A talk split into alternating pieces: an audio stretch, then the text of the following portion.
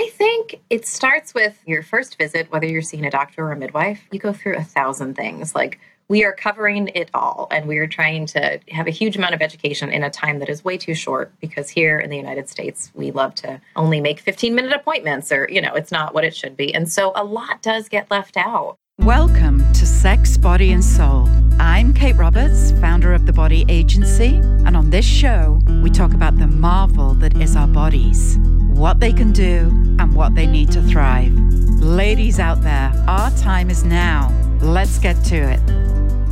I am absolutely thrilled to welcome back onto the show Doctor Jennifer Lincoln. Her passion is helping girls and women and those assigned female at birth to understand their bodies. She is the author of Let's Talk About Down There. She is a mom of two teens. She is married to a doctor, and herself she is an O B G Y N. Today we will talk about all the marvels of pregnancy, what happens to our bodies, and what your doctor does not tell you during pregnancy, postpartum, and breastfeeding. Welcome to the show, Doctor Jen Lincoln. Doctor Jen Lincoln, welcome back to the show. I'm so glad to be back. I feel like I was just here.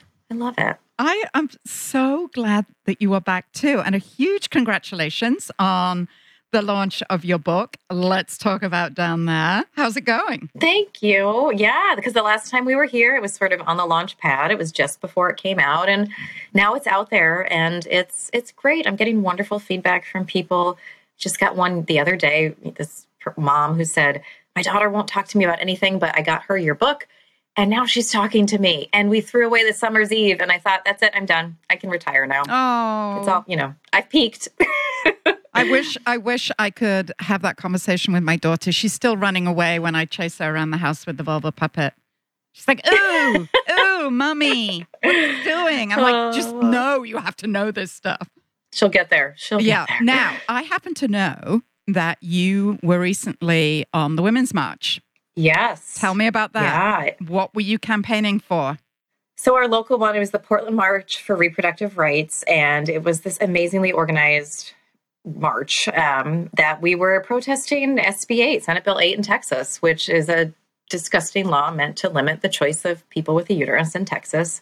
And um, got to speak out, got to tell, you know, tell my story. My my speech was really dedicated to not the people who were there supporting us, but to those who are really against abortion, because I think that we have to talk to each other.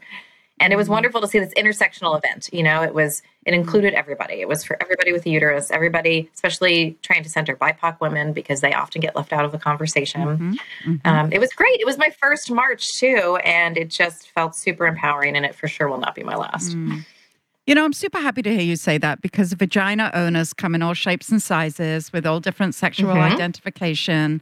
And I think when a lot of people think about the Women's March, they think about women, right? But right. actually, right. it's it's all all types, yeah. and it's diverse. Yeah, and, and specifically say. in Portland, they wanted to make sure they included everybody, so they were not part of the official Women's March, and they wanted to have their own more inclusive march, which I think is great. And I think it's okay if you've never thought about this before, or you've never been like, I didn't realize that that language might be, you know, exclusionary. I didn't either until a couple of years ago. And when I first heard it, I actually really bristled, and I thought, we're erasing women, and this is silly. And it is anything but that. It is mm-hmm. just bringing more people to the table, and it's mm-hmm. it's not silly at all. So I've come to it slowly, and I think as we use this language more, it will just become our normal language, and yes. it'll be great. Yes. Mm-hmm. Well, this show, I want to talk about the mysteries of pregnancy yes. and also postpartum, which we know uh, mm-hmm. a lot of women suffer. Now, I only made one human myself. I think that's pretty good. One human. Yes, I have the one human rule for myself. Mm-hmm. And of course, only went through pregnancy and childbirth one time. And mm-hmm. let me tell you that I did get the book, you know, What to Expect When You're Expecting, but I yeah. had no idea some of the things that were going to happen to me. So let's talk mm-hmm. about that, especially where it pertains to down there, right? Yes. Uh, which is what your book let's is all it. about. Oh, yeah. Let's talk about the different stages of what's normal and what's not. And what should we, what what does our doctor not tell us when mm-hmm. we are pregnant that you think people yeah. need to know about? Yeah. I think it starts with, you know, your first visit, whether you're seeing a doctor or a midwife, right? You go through a thousand things. Like, we are covering it all, and we are trying to have a huge amount of education in a time that is way too short, because here in the United States, we love to only make fifteen-minute appointments, or, you know, it's not what it should be. And so a lot does get left out. Mm-hmm. And we say, oh, read this book, read that. But I think it can be hard, especially not everybody's going to dive into a book to, to research things. They're going to go to the internet, and there's a lot of bad stuff out there. I don't think we do enough talking about vulvar changes, labia changes that happen in pregnancy, mm. because to us, we were, we're like, well, that's no big deal. But to somebody who thinks that, oh my goodness, my labia darkened and it's cancer, or look at them, they're uneven, look at that side, mm. this is cancer. Mm. And we don't talk about those. So we could totally, we could break those down, because I think those are some of my favorite mm. topics for sure. Now, wh- why don't I give you some of the myths that are out there yeah. and you can address them. Yeah. I'm going to fire all sorts of questions at you. Okay. Yeah. When I got pregnant, I thought to myself, if I push a baby out of there, my labia and my vagina um, is going to get all floppy and loose and hang out of my body. Yes. Okay.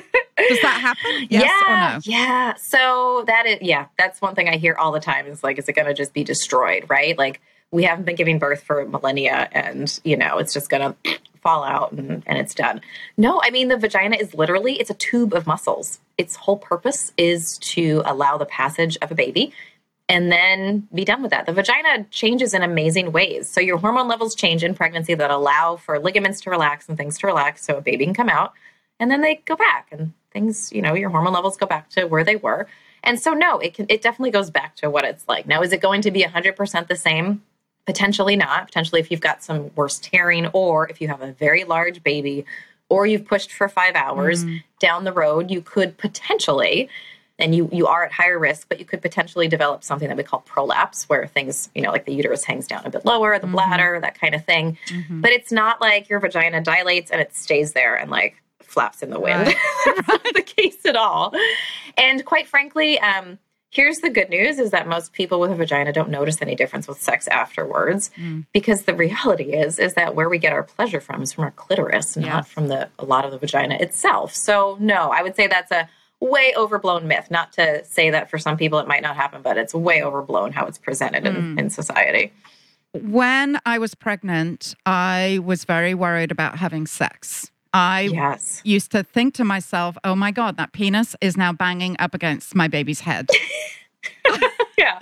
Yeah. I will tell you, male partners tend to be more worried about this. And I laugh. I'm like, how big do you think your penis is? You know? exactly. Exactly. Bless your heart. Yeah. Bless your heart. Yeah. Um, no. So the good news is that you can have sex in pregnancy unless your provider has told you that you shouldn't. Like if you've got some high risk situations like placenta previa, or you're preterm and you've given birth preterm and you're having contractions. I mean, there are some reasons you shouldn't, but for the vast majority of people, it's totally fine. So when you are pregnant, your cervix is about three to four centimeters long. So, I mean, you can like measure that yourself, and that is closed and it's long, and that's the barrier. That's like the opening of the uterus. The barrier between outside and inside the uterus. So could the penis potentially hit the cervix? Yeah, totally. And it could be uncomfortable for some people, mm-hmm. but it's not like it's going in there and opening up the cervix and causing dilation. So it's totally okay to have sex. Um, and some people in pregnancy like love having sex. And if yeah. they are in that category, God bless them and go for it. Yeah, that was not that was not me, I can assure you. I went into no. I'm growing yeah, a baby. It's not many. yeah. No, but I do hear from a lot of my friends that they were the horniest they've mm-hmm. ever been when they were pregnant. Obviously, their hormones yeah. were raging, and yeah, but yeah. but yeah, that was not me.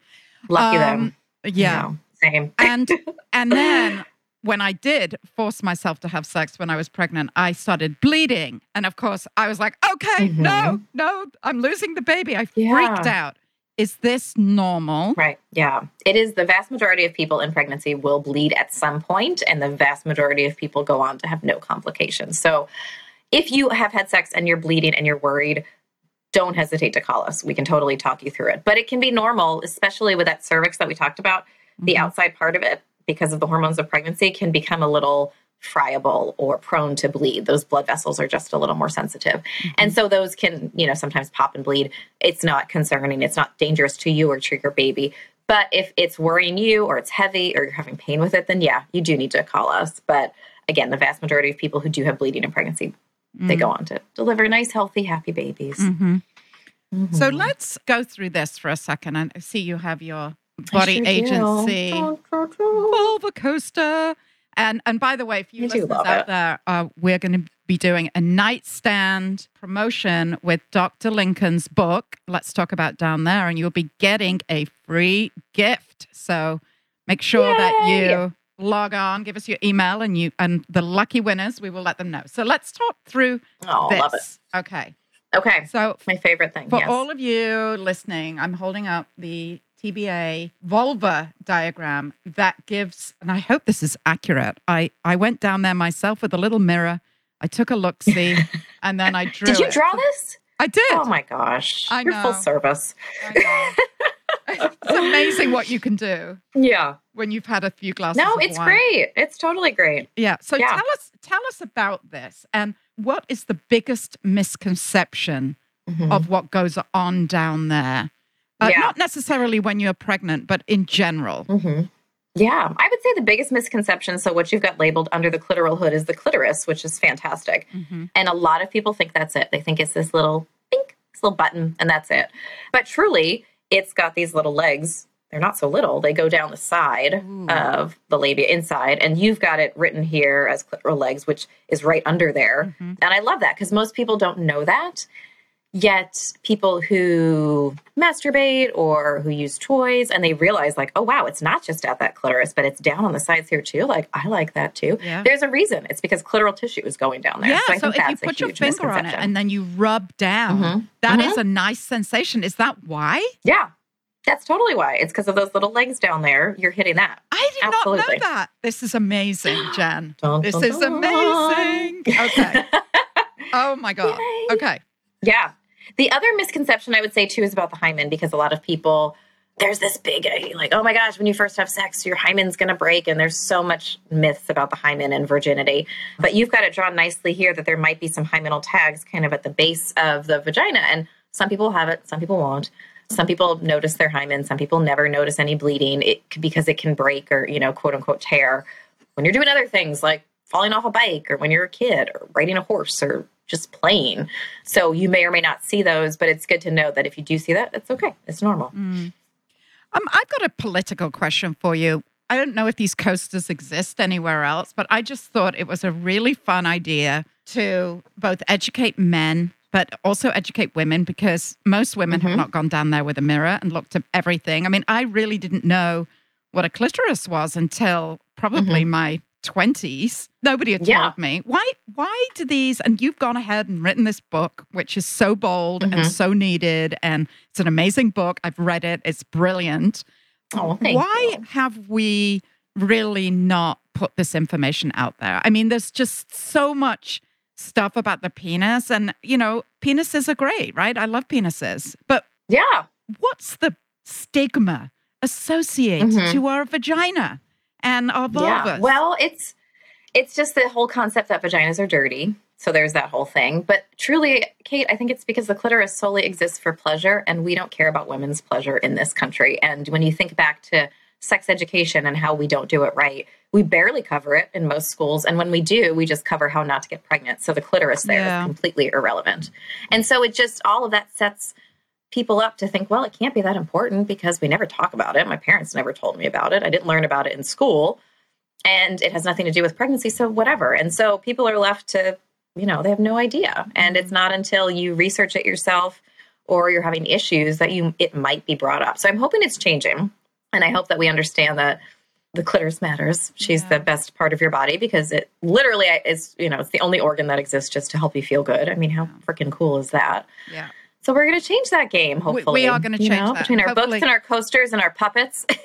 Well, I think I think the coasters and the puppets are great stocking stuffers over Christmas time, especially for oh, the totally. men in our family. They can put their drinks yeah, down on the coaster. Yeah, it's not just... Exactly. And be like, oh, that's a conversation starter. But I'll tell you, so we put together these influencer boxes with my book, and your amazing puppet was in there.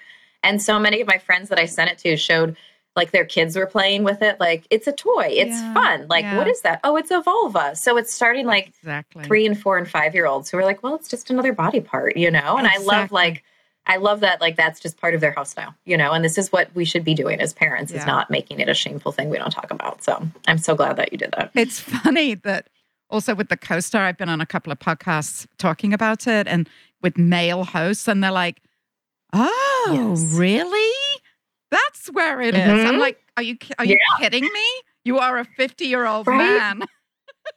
Seriously. But this is a great, like you said, it's a great conversation starter. Yeah. Put these out in your house the next time you have a gathering and just see, see what, what happens. happens. Because truly, every time is a chance for education. And when you make it fun, like, oh, it's right here. Like, you're breaking the stigma that you can't yeah. talk about it. You, you know, know, Jen, I, I have to it. tell you that I'm off to the World Economic Forum later next week. And uh, there's going to be Ooh. sort of seventy leaders from all over the world. And let me guess, they're mostly white men or well, not so much. You know, or is it international? It is international. But mm-hmm. yes, usually when I go to Davos, it's mostly men in gray suits. And they'll put the token yes. woman on the panel, you know, just because they know they have to. But in this case, right. it's a group of young global leaders, and um, oh, and we're a special group, and it's completely fifty-fifty. And so it's it's oh, equal nice. men and women. And I'm actually going it. to gift them all these puppets and just get their yeah. reactions and film it. Yeah. Because yes. I I can't wait to see no, it. No, I know. I'm really excited about it, to be honest. Um, yeah. But anyway, back to you and pregnancy. So.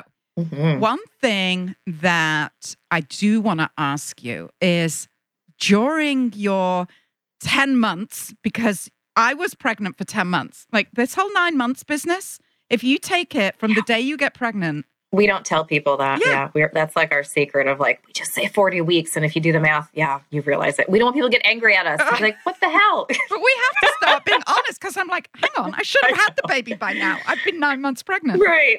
So at ten months pregnant, what discharge-wise should we be looking out for as those months go by? Is it, mm-hmm. does it change? Yeah. Do we still mm-hmm. ovulate when we're pregnant? Because, you know, you get the sort of yeah. spongy, gooey stuff when you're ovulating. So mm-hmm. talk us through right.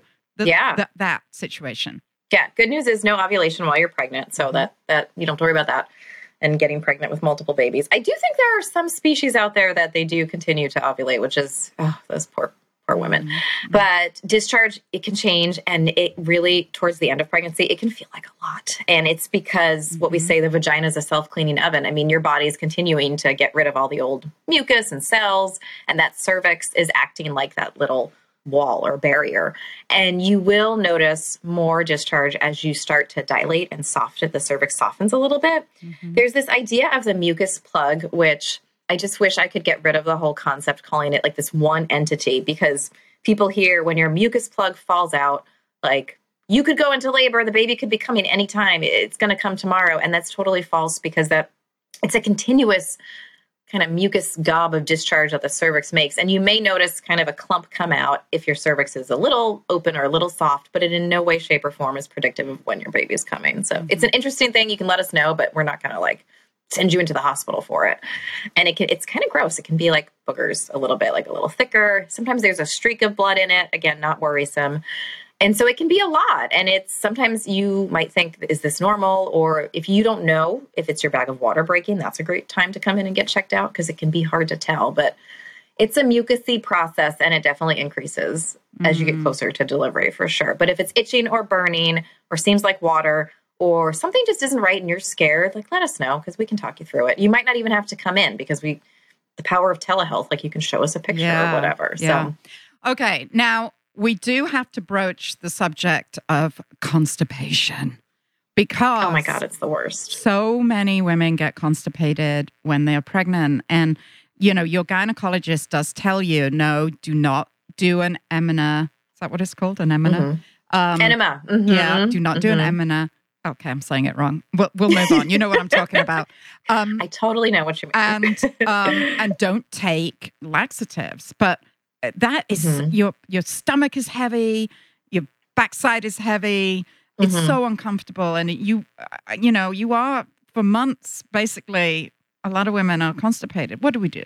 Yeah, the good news is you don't have to suffer. And I feel like there's two times when it feels the worst, like right in the beginning of pregnancy when those, especially progesterone levels, are so high and that bloat. And mm. I remember both times when I was pregnant and had bloating and constipation, I was like, I'm clearly dying and I will never poop exactly. again. Thankfully, I did not. And I did. And then towards the end, because again, the progesterone levels, it's slowing down the poop going through your intestines. And so you absorb more water and you get constipated. Mm-hmm. And then also you've got this enormous uterus that's sitting on your intestines. So it's like a physical barrier, but there is help. And I truly would say it starts with things that aren't even medicines, because sometimes we get accused of always prescribing something or we want to give you a drug. And I think you can do great things without medicine mm-hmm. at first. So staying hydrated, moving, exercise is huge. Mm-hmm. And not only for the eight million other reasons that it's good in pregnancy, but it helps your intestinal transit time decrease. So you are going to be able to be less constipated because less water is getting absorbed. And diet is huge. So high fiber foods. I mean, yes, you can take, there are medicines that you can take like stool softeners. We don't love laxatives, but sometimes we do have to mm-hmm. do them and it's okay. But trying things like Colace, sometimes milk of magnesia, and then, but foods like spinach and high fiber foods and yes, prunes and raisins and mm. all that nuts and that kind of stuff to help things through. But if you are really struggling, I mean, Kate, I have had to disimpact people yes. who got to the point where they couldn't. And I did it. And it was like, afterwards they were like, thank you, Jesus. Yeah. And yes. we moved on. But sometimes it can be really, oh, can be really uncomfortable. Gosh. So mm-hmm. then the issue is sleep. Poop, sleep, mm. oh, discharge. I know. You know. Isn't it so sexy? So unfair. It's so hot being pregnant. Yeah. So what are some of your tips to be able to sleep? And of course, you can't take sleep medication. Yeah. I mean, you can if you really need it. Like sometimes you can do Vistaril or Benadryl or melatonin. But you you want to try other things first, mm. for sure. Like I like to get to the bottom of it and say, why aren't you sleeping? Is it because you're in pain because of your back? Is it because you're peeing all the time, or is it because you just have insomnia, which is very real, pregnancy insomnia, especially towards the end? Mother Nature is kind of a bitch because you would think right before you're about to have a baby and be awake for months, she would let you sleep in preparation, but it's the total opposite. Like right before you deliver, many people have trouble sleeping. So I don't know about you, but I had that enormous pregnancy pillow. Oh, oh, it, I, I loved it. I, I actually preferred it to my then husband. Oh, yeah. Absolutely. It changed my life. Yeah. And he was like, so we have a third person here. I was like, yeah. And if I had to pick the two, yeah. like I would pick this because this one, I had terrible back pain in my, in my second pregnancy, especially. And that was the only thing that could get me in a position, being comfortable, not having my belly with pressure. So mm-hmm. I think those things are worth their weight in gold. Oh, I do um, too. So find a friend who has one, like, oh my God. And then you can use it afterwards with positioning with, for breastfeeding too. So it's awesome. I agree. That is the best tip that yeah. you can give anybody. Yeah. Now, yes, like buy the pillow for your friend. buy the pi- Actually, I got that pillow from a friend saying, you can yeah. thank me later. Yes, exactly. Totally. So let's now fast forward to your delivery day. And mm-hmm. personally, I had very bad fibroids that grew and grew and grew. Mm. One grew to the size of a cabbage. Yeah. And so I had to have a C-section. Now, yeah. when my gynecologist told me I had to have a C-section, he was elated. And I'm like, why are you so happy? Mm-hmm. And he goes, well, let me tell you this. And I don't think he was supposed to tell me this, but he told me that mm-hmm. gynecologists and doctors much prefer a C-section. And he never told me why, but mm-hmm. he basically said it's less trauma on the baby. It's quick and easy for us. And in your case, you have a massive fibroid and the baby would suffer and you would suffer trying to get around it. So what are your thoughts here on natural mm-hmm. birth versus C-section? Or being too posh yeah. to push. I will say too posh to push. I would say that if him and I were in a room together, we would probably not be friends because I totally mm. disagree with him. I think that, I mean, yeah, is it nice if you can schedule a C-section because you can get home to dinner with your kids? Sure. But like that is, we know that vaginal births, if they are able to be achieved and there aren't medical reasons, like you had a medical reason, yeah. we know that they're better for the person who's having a baby and for the baby. Mm. So I would say, mm, no. And I would say anybody who's got, who's O B G Y N tells them that, like I would really yeah. question that whole thing because that's not what the American College of O B G Y N says. That said, if you need a C-section, I don't want you to feel bad for it or think that you've done horrible harm to you or your baby because C-sections do save lives for sure. We do them for many reasons. It's just about finding the right reason, doing them for the right reason and not overdoing it yeah. is super important. And yeah, and fibroids can totally suck. Um, yeah. They can get, you know, there's many reasons why C-sections might be needed. So yeah. yeah. Just for our listeners who don't mm-hmm. know what a fibroid is, can you explain it and why do we get them? Yes. And they're so yeah, common, fibroid. so common. They're so super common. Um, fibroids are not cancerous growths. They're benign growths and of like fibrous tissue of the uterus. So like the muscle of the uterus. That's why they're called fibroids. And a lot of us have them and we have no idea. They might just be found incidentally, or you might never know. But what can happen in pregnancy is sometimes if you do have fibroids, they can grow in pregnancy. And for some people, they grow and then they run out of their blood supply and they ha- they degenerate. It's called a degenerating fibroid, which I think is like a great eighties band name. And it can cause significant pain in pregnancy. Oh my God. That's a whole separate issue. I was in such yeah. pain, I can't tell you, all the way sort of down my back. Yeah. I couldn't understand it. But mm. now I know the baby was pushing on the fibroid and that's why I was right. so uncomfortable. Oh my God, it was so uncomfortable. Yeah. I did love being fun. pregnant though, Amazing. I have to say. I was elated through my pregnancy, yeah. even though I was in pain. I don't know. I think my mm-hmm. hormones were raging and I was just like walking on air. I just loved being pregnant. Yeah. Same thing. Same thing with me. Yeah. Yeah. Yeah. But it's okay if you didn't love it. It's totally okay. Yes. I know. Well, we're, we're going to get, we're going to get there. We're going to get there. Now we've had the baby, whether we've pushed it out or we've, we've had a C-section. What they mm-hmm. don't tell you when you're going on your visits is that you give birth, of course, all the fluids and whatnot come out, you immediately lose ten pounds, which is amazing. Mm-hmm. But then all sorts of stuff starts to come out, not just for one day, but for two weeks. What is that? Yeah. And yeah. why does it happen? So the official fancy term is called lochia, which is a very pretty word, I think, mm. for something that I don't think is that pretty. No. And it's basically the lining of the uterus. You know, you're shedding that because after you deliver, the placenta comes out and, you know, a lot comes out, but there's still the lining of the uterus. The uterus is shrinking down. And as it's doing that, it's expelling out that blood. The blood vessels of the uterus, they clamp down after delivery, but they continue, you know, you continue to bleed a little bit.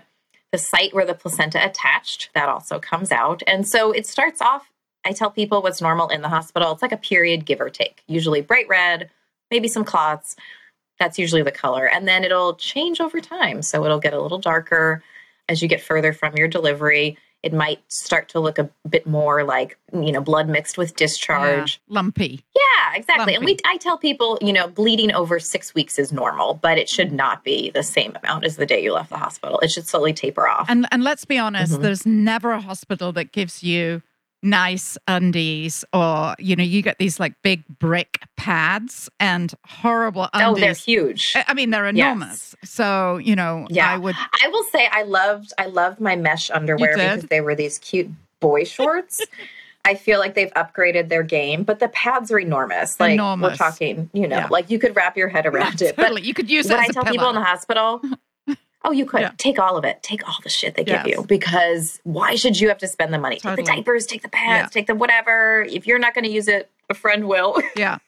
Now, just quickly onto the topic then of breastfeeding, because we do know that breast milk is superfood mm-hmm. for your baby. And it's so, oh, I mean, I was so lucky. My, my daughter Lily went straight on my breast, literally came out straight on the breast oh, and was sucking away. Yeah. And that first, what's it called? That first milk that comes out is mm-hmm. colostrum. colostrum, and it's the miracle, mm-hmm.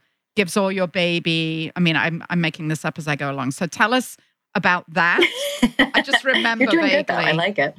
Reading. Yeah, about it. Colostrum. It really is. It's like a superfood. I tell people it's like an energy bar or protein bar in that you don't need a lot, but it's got a ton packed in there. And really, what we see in there are antibodies, all sorts of good stuff. And your baby only needs very little because their bellies are very tiny, like smaller, you know, tiny marble when they're first born.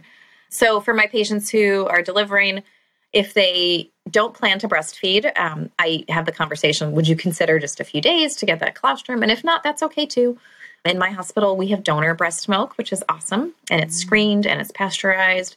So it's a great option if you can do it. And if you can't do it, it's totally okay. But yeah, it's like this It's like this crazy energy bar the first few days. And then once your milk transitions and your milk comes in, then it's higher volume and uh, more of the mm. typical feeds that we see. Yeah. So again, they don't give you a lot of help in the hospital. Let's be honest. They expect you to know all of this. And I had no idea how to breastfeed. And I think, you know, a lot of women suffer horribly because mm-hmm. whereas it's so wonderful and skin on skin and you bond with your baby and it's incredible, a lot of babies don't latch on.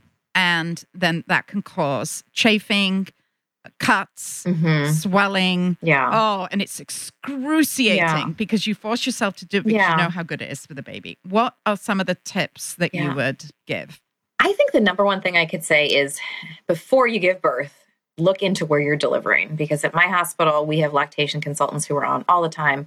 Most of our nurses, our postpartum nurses, are also board certified lactation consultants. And that makes a huge difference in the help that you get. Mm-hmm. You know, there are some hospitals where there might be a lactation consultant who's only on during the day and there's only one and the nurses aren't comfortable, and it can be very regional for sure.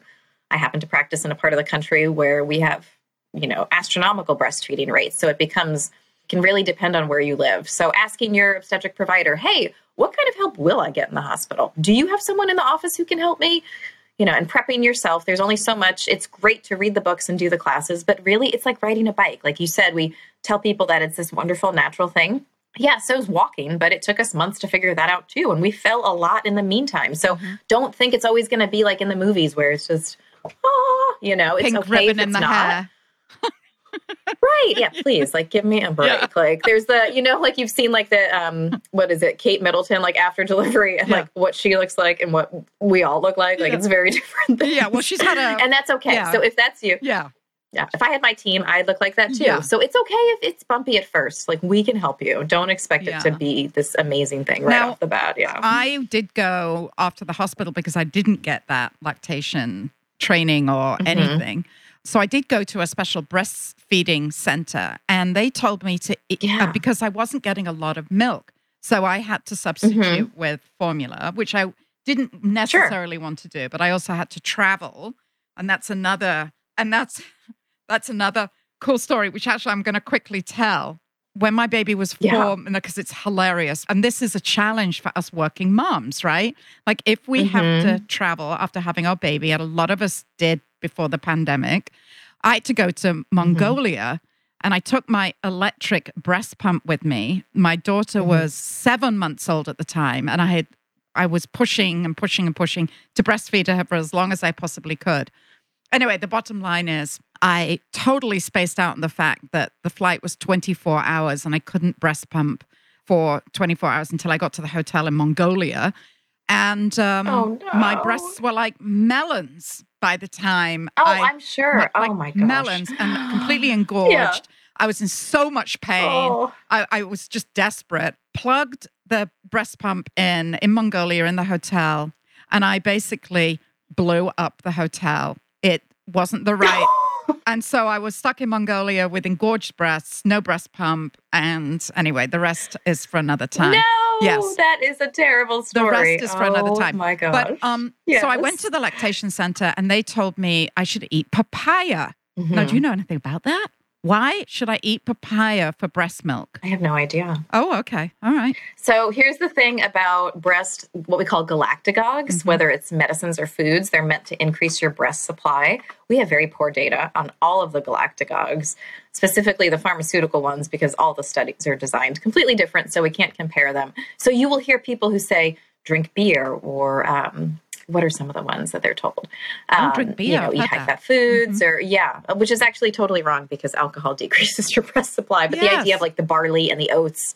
And so not to knock it and say that it can't do anything. We just don't have great data. And like somebody told you that and you want to eat papaya, cool. But if there's a real reason as to why you're not making enough milk, or is it a latch issue or a transfer issue, like let's not also ignore what could be the organic issues and make sure we're targeting that too. So mm.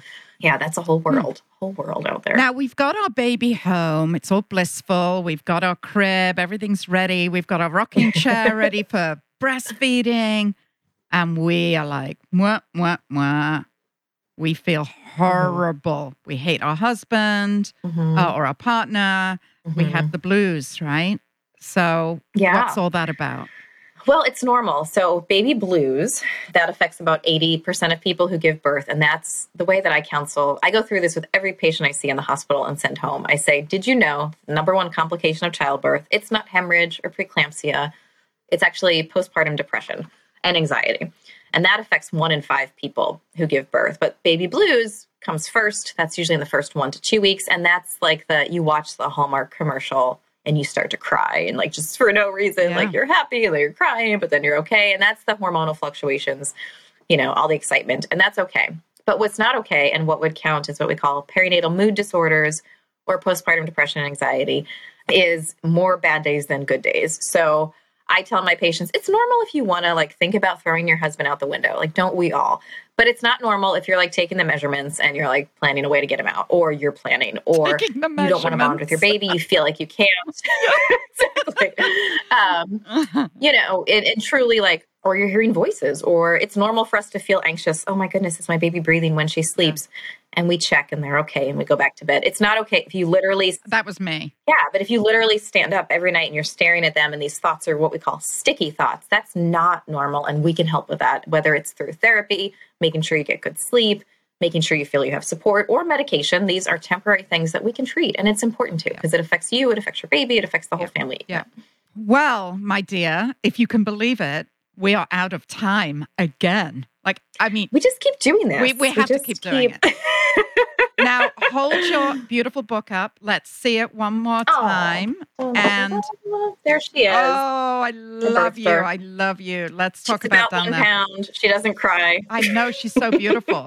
She's the best baby. She looks great in my in my bookshelf, and I would recommend. We oh. are giving away some of Doctor Lincoln's books, and you will get a special gift from the Body Agency, whether it's the vulva puppet or the coaster or pleasure oil for down there. We've got all sorts of options.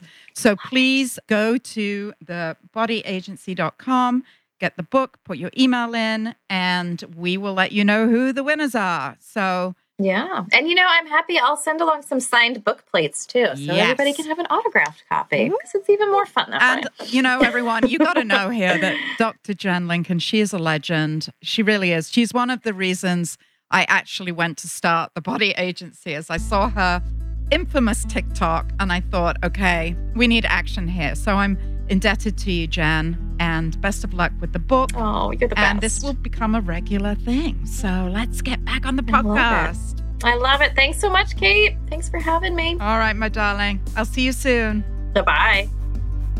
Thank you for joining me for this episode of Sex, Body, and Soul.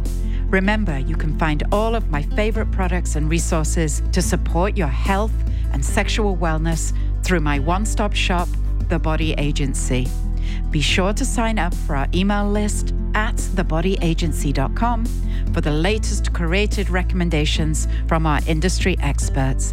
And use our special promotion code to get a ten percent discount, podcast ten. Thanks for listening.